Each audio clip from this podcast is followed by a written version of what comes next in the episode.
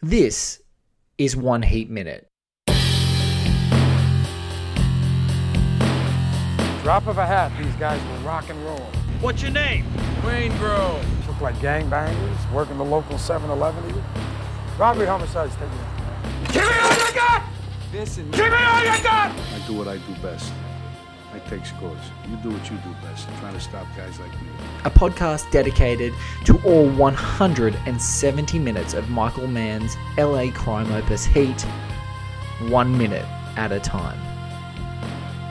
Ladies and gentlemen, welcome to One Heat Minute, a very special One Heat Minute, in fact. And today I'm joined by a man who I thought we almost, just by a hair, missed each other before the show ended proper. So it almost would have been this man as the second last episode and then Michael Mann as the final one. He is such a great supporter of the show, was so kind to uh, talk about what the work that we've done and called all man acolytes to us. He is an Oscar-winning best director. He's the one of the most fascinating and just true champions of all cinema. He described Heat himself as a film that is part of the medium. And it is my distinct pleasure to talk today to Guillermo del Toro. Welcome to One Heat Minute, sir. Good morning. How are you, Blake? Oh man, I'm I'm I'm just completely stoked to talk to you um, again in person. Thank you so much for your generosity and your support um, around everything that we did with One Heat Minute. Um, I just, you know. Let's just start with you being a man acolyte, a man who's uh, feels like people like George Miller and Michael Mann are, you know, so important to the medium and they make such bold choices. Um, uh, tell me about your love of Michael Mann, our shared love, in fact, of Michael Mann. Well, you know, I think uh, the first thing is uh, is very rare that somebody uh, has a voice as distinctive, you know, that when people talk about auteurs, uh, I always think that the notion of auteur uh, really can be applied to people that control, that really have a, a, a very strong control of all parts of the medium, mm. that, uh, that can write, produce, direct, even if they don't do it all at once. Uh, or they do it in shaping the material like Hitchcock did in his time, you know? Um, but I think uh, you can talk about Claire Denis, you can talk about uh, Truffaut, you can talk about Fellini, you can talk about anybody. And Mann is as distinctive as any of these auteurs. I mean, you it takes a few seconds to know you're in a Michael Mann movie. Yeah. Uh, he has influenced countless of uh, T V shows and films in the genre, outside the genre, like uh, I think Chris Nolan's uh, creation of uh, Batman is, uh, reinvention of Batman is impossible to imagine without Michael Mann interceding uh, for a Gotham City that is much more edgy and much more gritty uh, in, in the audiovisual sense. I think that uh, nobody, uh, that loves cinema and that wants to direct uh, will ignore many, not one, but many sequences yes. in Mann's films. I mean, everybody doing an action scene has to study uh, the heist, you know, the bank robbery scene in Heat. Uh, everybody studying character shaping on a movie can study Thief. Uh, yeah. Everybody trying to uh, approach a classic Uh, piece of material like Last of the Mohicans should approach that movie because it's uh, how to make uh, a material that is from another period feel alive and now, et cetera, et cetera. So, I mean, I think uh, aside from admiring him uh, formally and in the narrative way, I also love him as a person. He has been uh, a director that has always supported Uh, openly and from the beginning, uh, uh, our careers, Alfonso, Alejandro, myself, in different ways. When we started coming to Hollywood, uh, when we came here in the nineties, it was a very different thing. And uh, Michael has always been Uh, we call him Uncle Mike because he is like a very avuncular with us, uh, very generous, always generous, always very warm. And he he has, um, I mean, he, he the way he shapes material uh, is completely unique. Yes. Uh, you know, I, I, I've had the pleasure of sharing many dinners and many social occasions with him. We always invariably end up talking about his movies. and and I try to fish for influences, like I, we discussed Jean-Pierre Melville, and yeah. uh, and and I talk about Westerns, and uh, you know, he he's not shaped, uh, he's shaped by life and his experience in police work and his experience with the, uh, the real criminal element as an almost investigative uh, immersive report. So he he is not a guy that watched a lot of movies and and basically learned the world through the movies. He learned the world through the world, and in that he is uh, also quite unique. He's he's two-fisted, hard-boiled, uh, humanistic, uh, gritty, uh, pitiless. You know, he's, he's, I think, and, and I still intend one day to interview him for a, a book or a documentary series, whichever comes first. I mean, we were very much pursuing that when the pandemic hit. Yeah. And then nothing could happen with that. We were, we're I'm fifty-six. You know, he's also of the age where, strong as he is, we didn't want to be in a room talking about anything. No. For days. So that's, uh, I mean, but, but again, you can dissect any, as you have, any minute of his films, and it's a filmmaking lesson.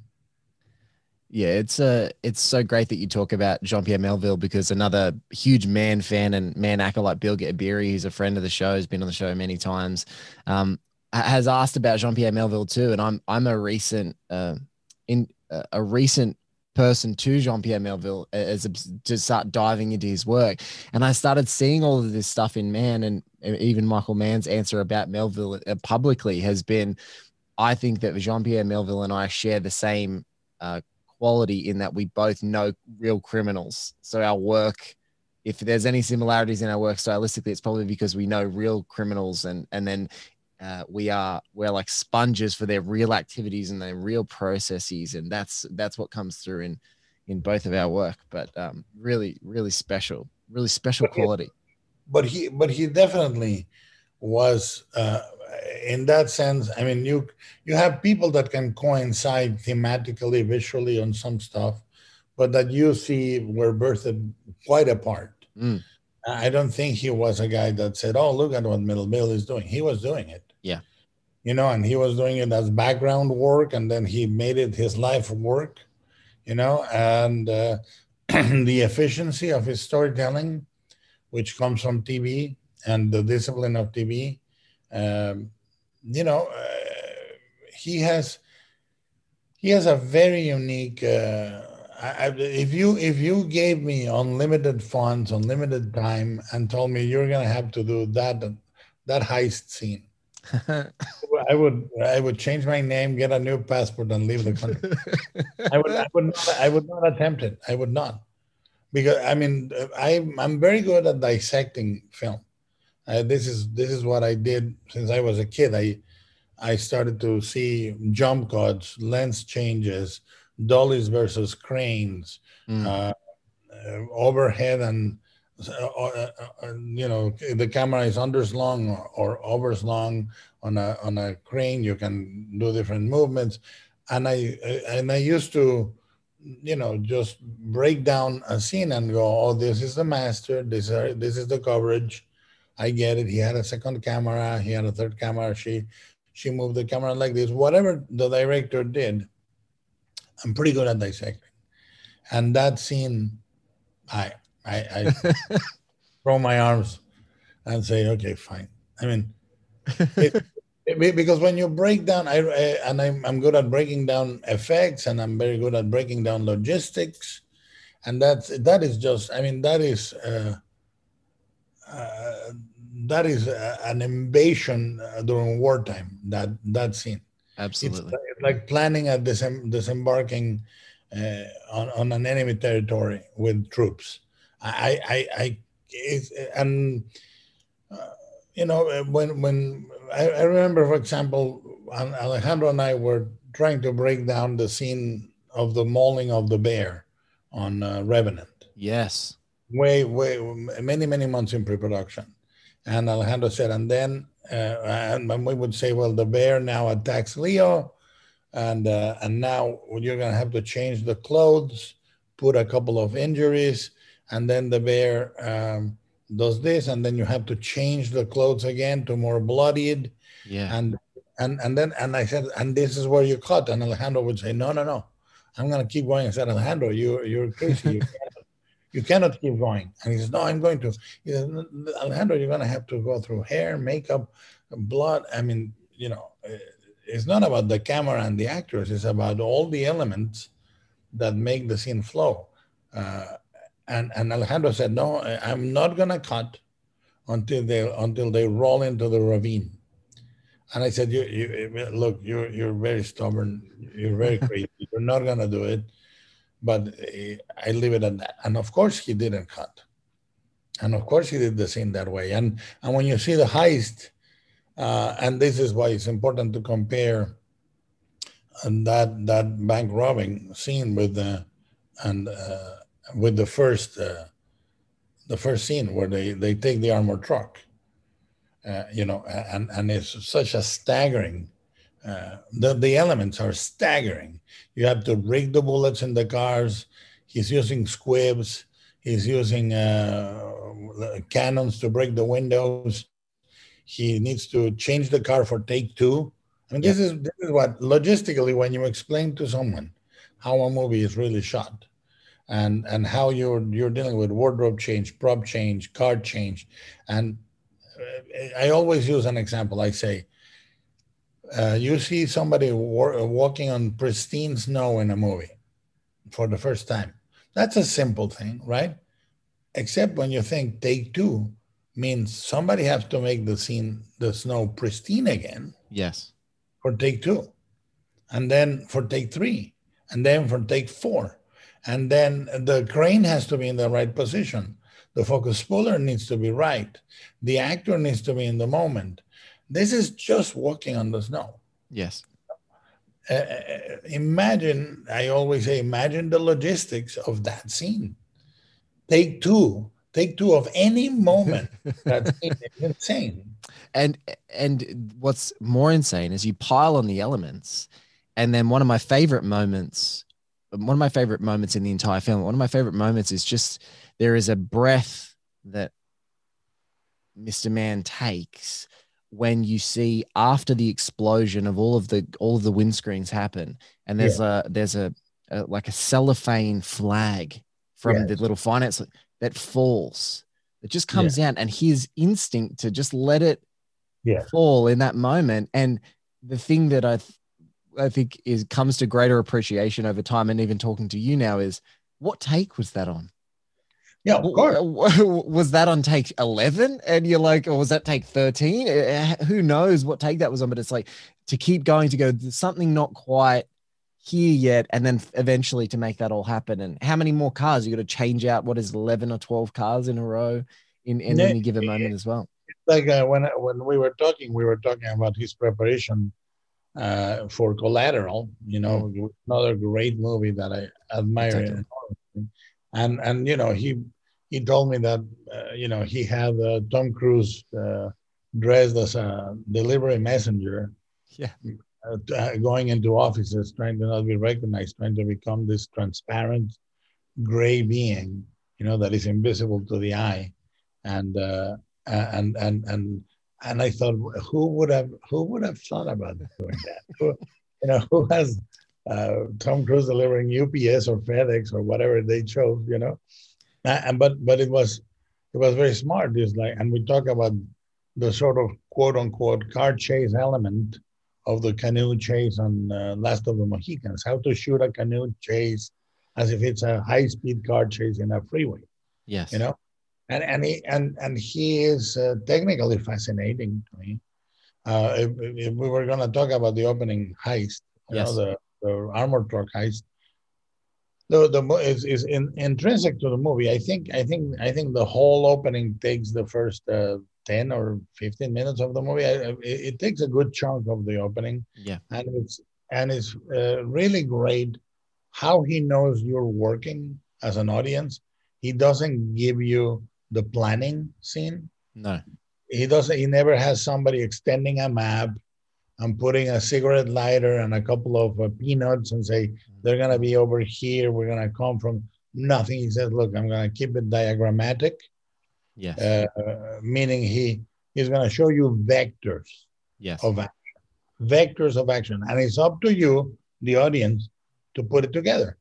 And what he starts doing, if you if you go back and watch the scene, uh, and the, in, in fact, the entire opening, is he has, uh, he decides to open with uh, very much, occasionally he goes to wider lenses, but he's, he starts very much with long lenses. Yes. Isolating each individual. If they're not part of a group, uh, you know, De Niro is crossing um, the hospital, Uh, coming down the steps uh, in a very long lens or a long lens, uh, things are crossing him in front of him, but he's isolated as an individual. Then, you know, Val Kilmer, uh, longer, long lens, wider lens, you get the sense of everything, but he is not part of a gang. You don't see him connect with De Niro. You see each of the characters, you know, Waingro coming out of the restaurant, uh, going into the truck, and finally, isolation, and then two, he comes with, together with Tom Sizemore. That's one plus one, that's two. Yeah, yeah. And then the, the group comes together only at the moment of the heist. You know, there's that glorious low shot on a on a dolly, you know, of yes. uh, facing the sky, you know, and the, and the dolly, which you can see if you when you disassemble the scene. Yes. You can see that the dolly went from left to right, right to left, back and forth during the whole. He mastered the scene in that in that shot, uh, and and and uh, and finally you see the group together, and they work with absolute synchronicity. You know, the, the they say three minutes. Uh, the, I think the scene from then on takes about two and a half minutes. Yes. You know, uh, he's not exactly three minutes, but he says three minutes to the police being here, and it's roughly three minutes for the police to arrive at the scene. Is two thirty, something like that, two thirty-five. And and and and I, number one, I'm glad is close to that, but I'm also glad he's not slavish to it. He doesn't say, oh, well, I'm gonna. He doesn't make it an exercise. Uh, no, know, there's, like, there's there's not a countdown timer. It's not twenty-four. In that moment, I think what's beautiful is like he's like. Um, Neil yells over his shoulder at De Niro. He's like, eighty seconds left. Yes. And in that moment, you still get that. You know, and this is where I feel like it's the perfect, we talked about synchronicity. I think it's the perfect synchronicity of taste, because the more I watch that scene, the more it feels almost like a fable. You've got this giant green truck that's like a dragon that comes out and smashes something. And you've got these wraiths with their masks, these empty faces. And there's nothing more haunting and terrifying than Waingro in that moment, as they sort of, again, another inhalation in the movie where man takes a breath and stares into this chasm that his eyes, there's just yeah, black holes. Literally black holes. And it's not accidental. No. No, you can see, I mean, you can see everybody's eyes except uh, Waingro. Except Waingro's. But uh, also the complete dazed innocence of the of the armored truck guard. You know, oh. like, you can see he's a blank. Yes. And, uh, and uh, uh, you know, it's... Uh,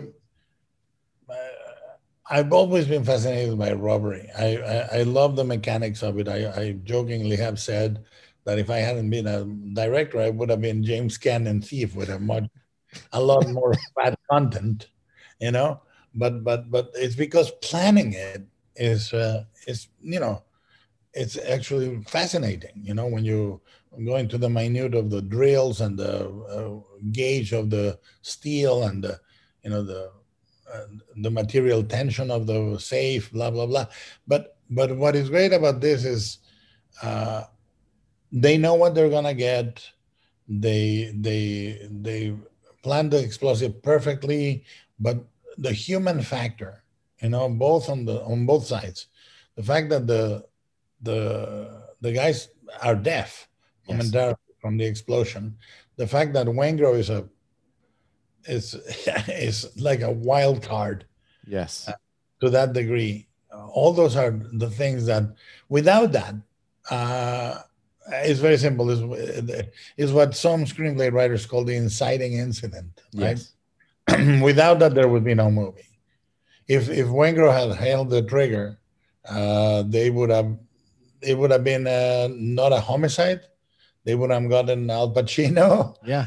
Uh, they, it, insurance would have paid. The police would have investigated reasonably, but not that intensely. Yeah. And and the beauty of it is, uh, when when later they would lose Waingro, another fascinating scene, you know, when they lose him in the parking lot, mm.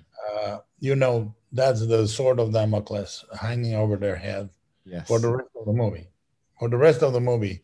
And and I even fantasize. I always fantasize about an alternate ending. Both with George Miller and Michael Mann. I, I, I, I had lunch with George, and I was saying, uh, as much as I love Fury Road, I said, wouldn't it be great if Tom Hardy goes through the movie, you think he's Max, nobody calls him by his name, you know, because nobody knows it. And then you just uh, come to the end and Furiosa, you know, you don't know her name, but he's saying, come on, hold on, stay with me. And he says, what is your name? And she says, my name's Max. Yeah. And then realize you've been watching her story, like she is the new Max, and and and he, he just took a sip of coffee and said, "Interesting." Like I don't I don't care about your fan fan theories, Del Toro, you know. And with Michael Mann, I always think they're in the they're in the runway at the airport, oh. and uh, Pacino has him on his side, and he gets a call from his unit saying, there is a dead woman in the room. This guy is the the killer. And Pacino holds his side down and lets De Niro go. Of that's course, okay. that that's my that's my fan fiction. I, we, we, we've had the fan fiction on this show so many times because so many guests were so drawn to the tunnel scene. And that's another scene in this film that is oh. so incredible. Um, Matt Zoller-Zeitz was on the show and he was like, Blake, it's literally myopia. It's literally tunnel vision. It's like some of those great things that phenomenal directors get away with, where the, like the thematics of the movie are operating on such a level that uh, with the real, t- real hyper reality of the movie, that it just works again in perfect alignment. And I remember watching that scene, and it's that you love a movie so much. You've watched it so many times. And I watched De Niro's eyes, and I just wish for Neil in that moment, please, please don't get off this freeway. Please stay on this road and get out of here. And I think that's that's a magical quality to Michael Mann's movies, to make us so deeply emotionally invested in guys who we know aren't necessarily good people. They're bad well, guys. That is because I think, uh, uh, you know, as much as he may do it consciously or not, or Uh, he's finally, he's at the end of the day, he's shooting westerns. Yes. No, and or he or or the the ethics and yes. the cosmology of westerns permeates the movies, because these are people that exist within the laws in the same way that marshals and outlaws exist within the laws in a western. But at the end of the day, is uh, the the in, inevitable. The, the the inevitability of their choices, quote unquote, by the drive uh, is very primal. Yes. Very primal, very, very much uh, a, a manif- an individual manifest destiny, yes, of whether you want it or not. You know, your stars align this way, you know, because in theory, uh, look, it is said you have to be able to leave everything behind in the drop of a hat, right? Yes. Except rage. Except I can leave behind a house, a love, money, but revenge. That motherfucker, I'm not gonna leave him alive. You know, and that that is that is is is beyond principle, and is beyond. is a, you know, is beyond living by the code. Is uh, there's a stronger code about uh, uh, you know in, in in that says this you will not do. You know, I I and I, you know it comes from from ethics that are not, quite frankly, they they are not normal uh, or easy to absorb, except in a mythic way. Yes. Uh, or or if you've lived a life of uh, crime, I suppose. I mean, I, I was talking to Willem Dafoe about uh, Animal Factory, which I love. I love that movie in the way, you know.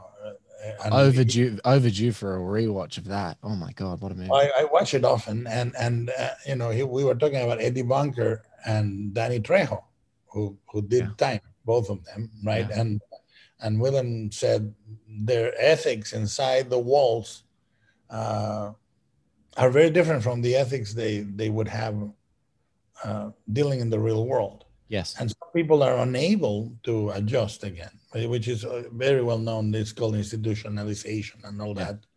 But but he was saying the ethics are so strong inside. And, and, and, and you can see in this movie, they can shoot a security guard just because why leave him alive, which is a very mechanical thing, horrible, despicable thing to do. And at the same time, he's not going to let, let uh, Waingro go free because he betrayed them. So it's it's impossible to reconcile. yeah. And but, but very much a Western. Yeah, I think, um, and I think like you said, you know, quite, quite your, your contemporary, Mister Quentin Tarantino, always loves to say that Westerns are so much more about the time that they're produced than the time yeah. ultimately than the time that they're, they're portraying in the period. And I think that's, you know, you talk about that, di- that dynamic with Last of the Mohicans, which is that that is a true contemporary view, like looking at how important the frontier wars were in the context of what ultimately becomes the United States and the plight of Native Americans and, and, and, and even like um, for- foretelling and foreshadowing what would be the, you know, the upcoming revolutionary wars and things like that before, and, and then eventually the Civil War. And I think with Mann, these landscapes of L A, this West, you know, this, this extreme, this hyper reality, he's found a way to, um, to play these morality tales, but in, in contemporary stages. And I think some filmmakers want to go back to the comfort of like a Western because you can be a bit broader with your themes, but man is like, no, I want to keep the, the, the, the more tangible and real I can make it, um, the better. And I think that like, that's reflective in Manhunter and Collateral and just Heat and, you know, basically every one of his films. But but I think I think that I think there is a part of uh, there's a very very American essence uh, to the United States that is that tension between being a nation of laws and uh, and and a showdown. Yes. with, yeah. with an affront. Yes. You know, whatever you may want to call it, and and it comes from the way the country was founded. It was founded by that uh, that clash, that almost uh, paradox. Yes, because it is a paradox. You know, I think I think a paradox is uh, defined as two two forces uh, in in opposite directions of equal strength, right? Yes. And and and and the spirit, the American spirit, is is is that dichotomy, that paradox, of a land of laws and a land of outlaws. Yes. And and and and you can argue that both are equally essential and equally passionate in the soul of the country. You know, it's uh, uh, we can talk about uh, um, genocide, slavery, uh, the law of the gun, and at the same time, uh, a, a, a hallowed, the hallowed dimension of the founding fathers and the Constitution yes. and the letter of the law, blah, blah, blah. And, uh, and I think that's uh, monumental, and, and it, it casts a long, long shadow. What is interesting for me about Mann is Uh, I, I love Los Angeles.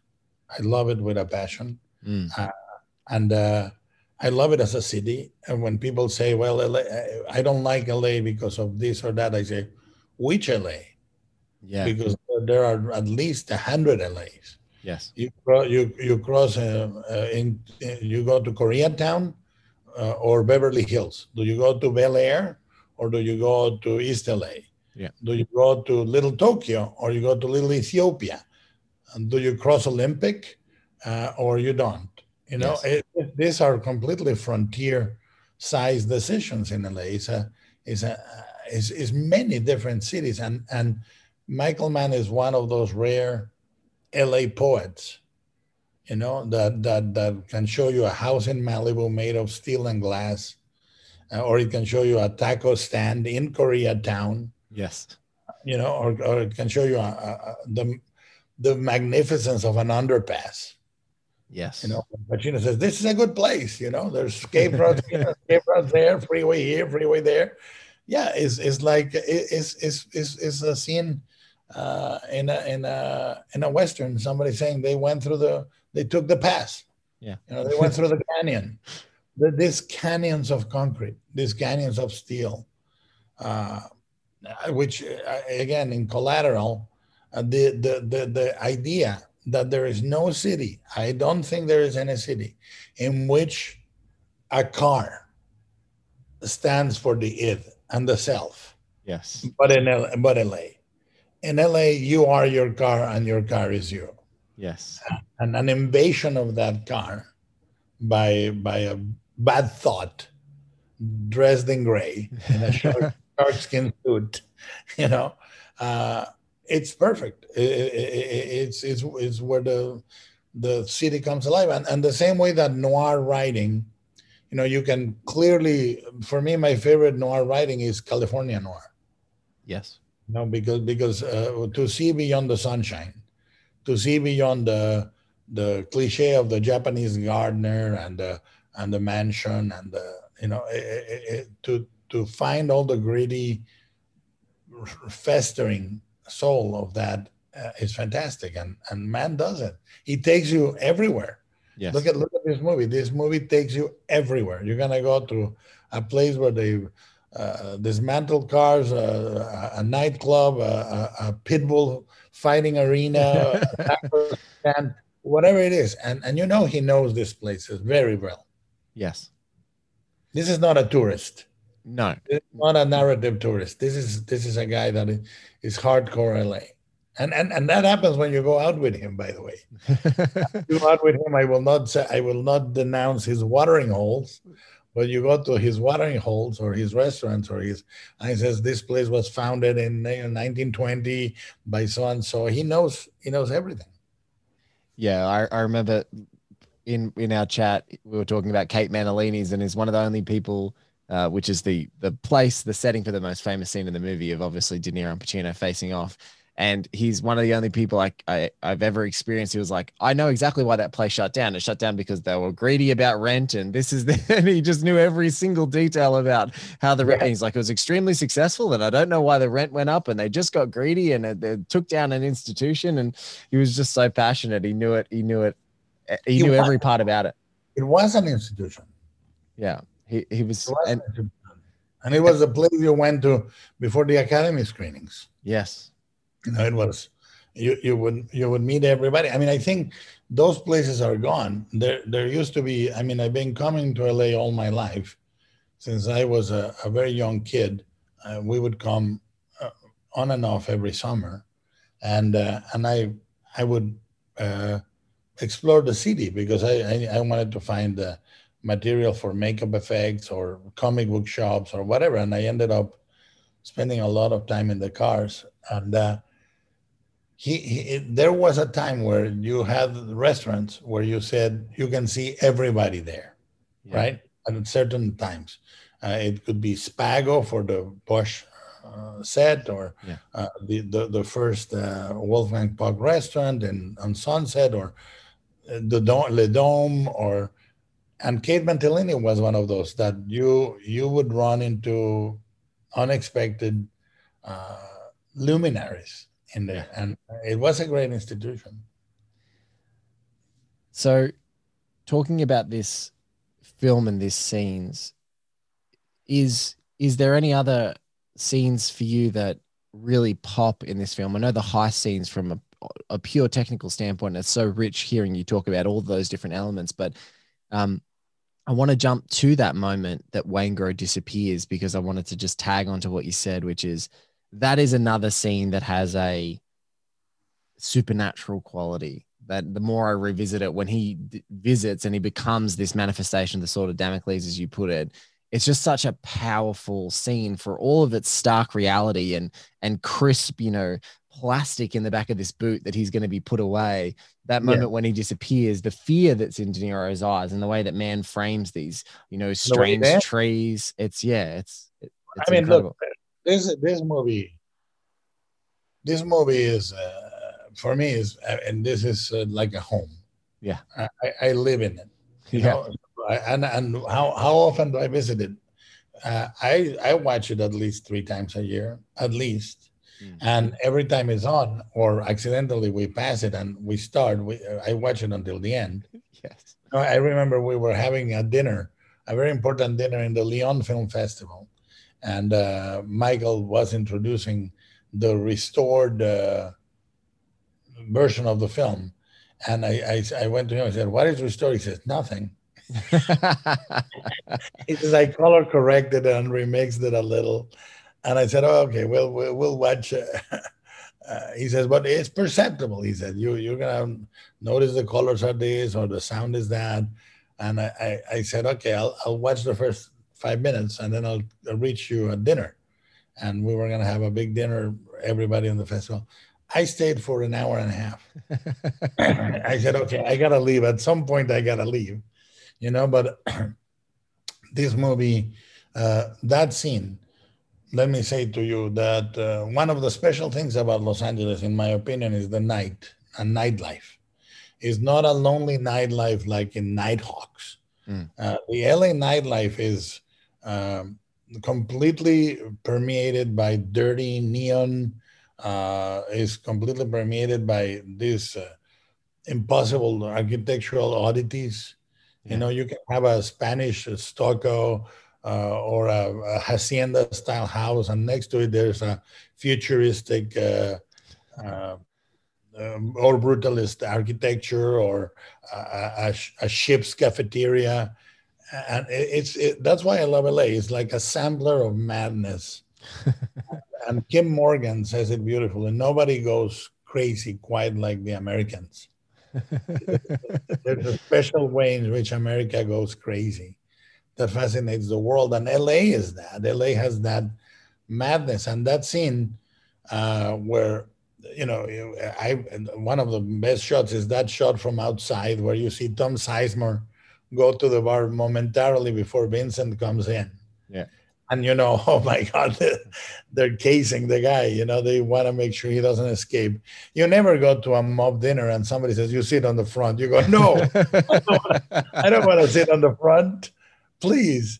You know, you know, you know you're done. And the same way they they they, and he comes in and he slams his face against the formica table, and. And, and that beautiful, wonderful, mythic shot of uh, Tom, Tom Sizemore just looking at the other patron and no, going like, like yeah. sideways look, and and you know the other patron's gonna fold. So you, you you know that crime is not happening in a dark alley; it's happening in a, in a populated cafeteria, and these guys don't care. They don't care, and and then they walk through the through the. parking lot, and there's that the wonderful uh, movement, camera movement when Danny Trejo opens the trunk and reveals the plastic lining. And then, of course, the first time you see it, uh, De Niro looks up at the car, and of course we stop looking down. And when when we discover through him, through him that Waingro is gone, it's an amazing act of presti- prestidigitation. Because Michael Mann uh, quite literally uh, made us look over here and, and, and, and put us in the mind frame of the guy. And then we look back and we go, and this is the way you forget the keys or the wallet. But yeah. in this case, they forgot the guy. And it's uh, fantastic. And, and, and, and if you watch it again, the way it ends, which is really extraordinary, because uh, he's going to go... It's gonna go. If I remember correctly, it goes to the beach house. Yes. After this, and I think it's the shot of uh, De Niro putting the gun down on the table. I think. Yes, it is. Uh, but in the middle, there's a shot of De Niro looking, looking after he went under the cars and never, and then a shot that is maybe his point of view, maybe it isn't, it's just a street shot at night. And rhythmically, this is where movies are like music. You don't have to believe it's a P O V. You don't have, you don't know, because, and Michael Mann knows it, it's like the, the, the, the, the way he punctuates things is very peculiar. It's very melodic, uh, very musical. He has a, pre- a sense of precise cutting that makes the audience go, oh, every shot is important. Yes. Uh, in the heist of the armored truck, I love the way, I mean, you can, when you shoot action, I have shot action with six cameras, I've shot action with thirteen cameras. Yeah. All shooting at the same time, by the way. Uh, and you, you have to uh, be careful that the light works for all thirteen. You have to be uh, completely certain that they're not going to see each other. They yes. call it, we call it jokingly a Polish shooting squad, that, which is the way he shoots uh, Kate Mantilini. Yes. Cameras barely out of range or one, one to the other, right? Facing yes. each other. Yeah. Two cameras on each side, uh, longer and shorter lens, blah, blah, blah, you know? Yeah. So so when you see the way, when the truck crashes against the armored car and then crashes against the cars in the parking lot, obviously, you know, that's, that's not a real parking lot. That's probably not even, it was a vacant lot. They made it into a, a car uh, lot. All those cars were paid by production. This is probably one take. Yep. And you know that all the destruction is laid out, and then you see the camera that is waiting for the cars from behind, a lateral shot. He laid those cameras perfectly, and he knew what part he was using. I think is rhythmically very clear yes. that he knew he was going to go from here to here to here. And, uh, and he doesn't overdo it. He has a very dry... He do, he doesn't do the virtuoso shot. No. Oh, look at that. He doesn't tell, he he doesn't he doesn't want to distract you with that. Uh, and and the the parking uh, cafeteria scene with Waingro is strangely dry and almost um, ethereal. You yes. know, you have a sense of a dreaminess to it. Uh, and and and and then he ends up with that. A shot that is, even if you were in the editing event, you wouldn't go, that's a great shot. It's, it's a shot. Yeah. It's rhythmically right. And then he goes to the beach, you know. It's, it's, it's uh, you can teach most anything with uh, with one of his movies. You can teach editing. I always, when, when we talk about Hitchcock, I always say, well, everybody likes the shower scene in Psycho to teach editing. Me, I like to dissect the... Um, the staircase scene at the end of Notorious. Mm. Cary Grant is carrying uh, Ingrid Bergman, and Hitchcock knows mathematically that he has whatever, thirty steps, forty steps, uh, and he's gonna have, keep track because it's an un, uninterrupted descent from the top to the bottom. And within that, he needs to accommodate a two shot, a P O V, a wide shot. So he knows, he, he has to know. It's mathematical filmmaking, yes, and rhythmic, rhythmically, it's rhythmic filmmaking of, of uh, superior precision. It's not flamboyant, no. It's not showy, and the same is true of Michael Mann. He, he I, I, you remember many, many shots of his movies, many. Yes. You remember, but the main thing you remember is a mood. Yeah, it's a state of mind. There's an uh, there's a complete Michael Mann-ness uh, that comes with his films. That is the summation of somebody that is not only good with this or good with that, is good with everything. Yes. Uh, there's a the, the, the, everything is of a piece. If you have a, we were trying to explain tone the other day at a D G A Q and A, and I was saying is a is an absolute perfect fusion of the material, the acting, the visual, and the audio aspects. Of, that includes cinematography, production design, wardrobe design. Nothing is not thought about and discussed.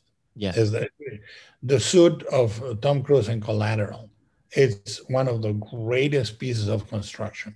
Yes. Is is ever seen. I mean, it's, it's as good as the Cary Grant suit in North by Northwest. Is yes. that... You know, and it's that multivalent, you know, it's, it's this and it's that and it's this and it's that. everything. Uh, so, you know, uh, that scene is virtuoso. The scene in the in the drive-in, oh, the fact true. that yeah. I mean, they scouted it. It's not like it's not like they saw the car and, and the car was bouncing on the uneven terrain and they went, oh wow, we we screwed up. No, they scouted it, and and, and Michael Mann as director, he didn't say, please even the terrain so the car can drive fast. No, he said, let's see the car bounce. Yeah. That, but that's the wisdom, see? Directors make decisions, and decisions shape the material. When, if you are a lesser mind, you watch the car bumping and you go, uh, uh, by the day we come here, please have it all even so the car picks up speed, right? Yeah. But then you remove reality. And the decision to leave it in, that's a decision. Yes. That's a decision. And, and you watch that scene, and and and as you say, there's always the eruption, the pause for reality. Yes. Right? For example, in the parking lot scene in the cafeteria, it's not that the car, the police cruiser shows up. It's that the police cruiser makes a U-turn to chase somebody. Somebody. Who, who, so, who knows? A lesser director would have been perfectly happy with the cruiser just going by and turns the corner or something. But he wants to show you a little bit of the zoology. This yeah. predator goes and chases a rabbit, you know? But it was a wolf. It was a wolf. It's, it's decision-making, never casual. Whether you are good or not, your decisions shape the material. Yes.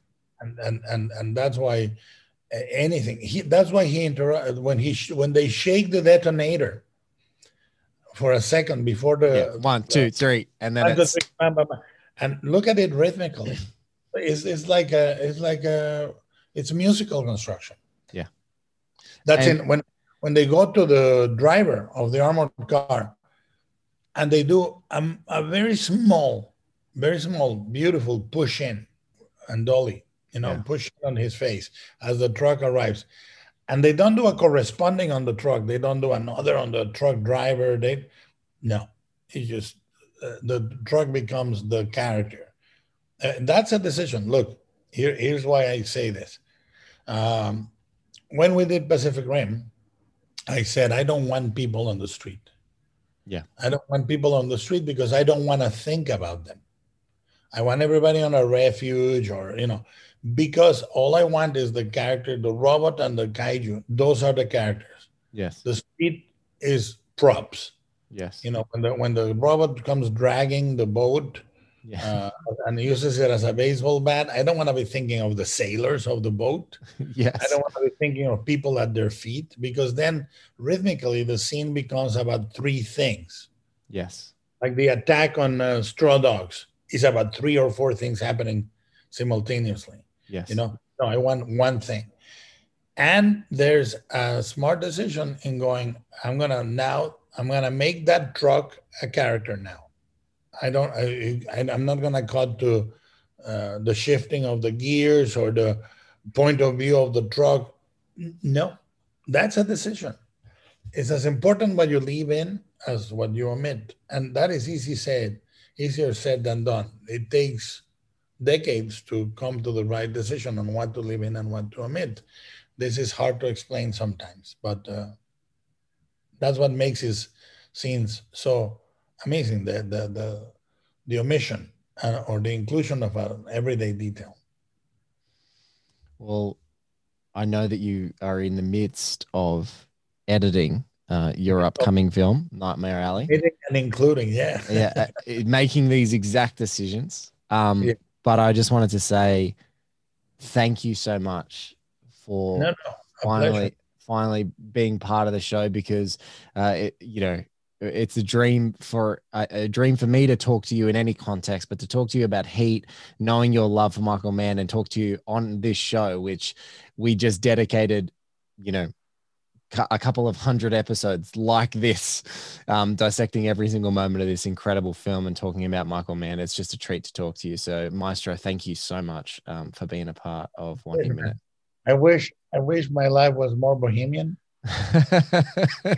We spent a hundred episodes just talking about that, and then we would have Collateral to contend with, and then, then Last of the Mohicans. Well, and well we, we did a special series, the last twelve minutes of the Mohicans, just to talk about the ending, uh, which Mister Mann came on as well, which was a real treat. But now what's happening is the lure to talk about his incredible films in, in lots of different contexts just keeps keeps uh, scratching scratching at the door. So, you know, it's it's something that might might happen in the future. Right now we're on Zodiac. David Fincher's Zodiac Chronicle is what we're up to at the moment. Um, Another, that's a miracle movie. A miracle, a miracle. miracle. And I, I think that's, not only, that's a movie that is not only unassailable, but to me is un, unexplicable. Again, again, if you gave me every resource in the world and you said, go to the Zodiac, I, I can't. And I don't think anyone can but Fincher, by the yes. way. No. Yeah. It's it's the is is that blessed Olympus-sized marriage of material and director that happens uh, I, once in a lifetime, twice in a lifetime, if you're really lucky. And after that, you're talking about uh, God level. Uh, and this, this is truly, you know, try to decompose Zodiac into its parts. Try to, and then you you you will be flabbergasted at as as how it's sustained purely by faith and courage in the filmmaking. Yes, it's astoundingly uh, difficult to dissect that movie. Astoundingly difficult to dissect. Uh, scenes, yesterday we went to see The Shining at the drive-in in L A. Oh, and, and and and I always, uh, every, I'm fascinated by many aspects of this movie, but the, the job interview. The one, job of the, interview. One of the most underrated scenes in cinema history. It's so, yeah. um, it's, the whole movie hinges, and you've rewatched The Shining as many times as probably you and I have. The whole movie hinges on that job interview. Yeah. And everything is there. And of course, people have pointed out the maze and, and Jack Nicholson's uh, tie, tie and all that. But, but everything is there. Everything is there. And that's the scene that I, I tell you, I, most directors would say, let's make it briefer. Yeah, let's let's move it, on. It's too much. It's, it's two guys talking in an office. Let's make it two minutes. And Kubrick says, I'll show you how you should do it. And he does it without, uh, he, he doesn't do a, a camera that roams around or, anyway, goodbye, man. I gotta Thank go. You. Thank you. We can, we, can, we can have a coffee some other time. Bye-bye. Thank you. Bye, everybody.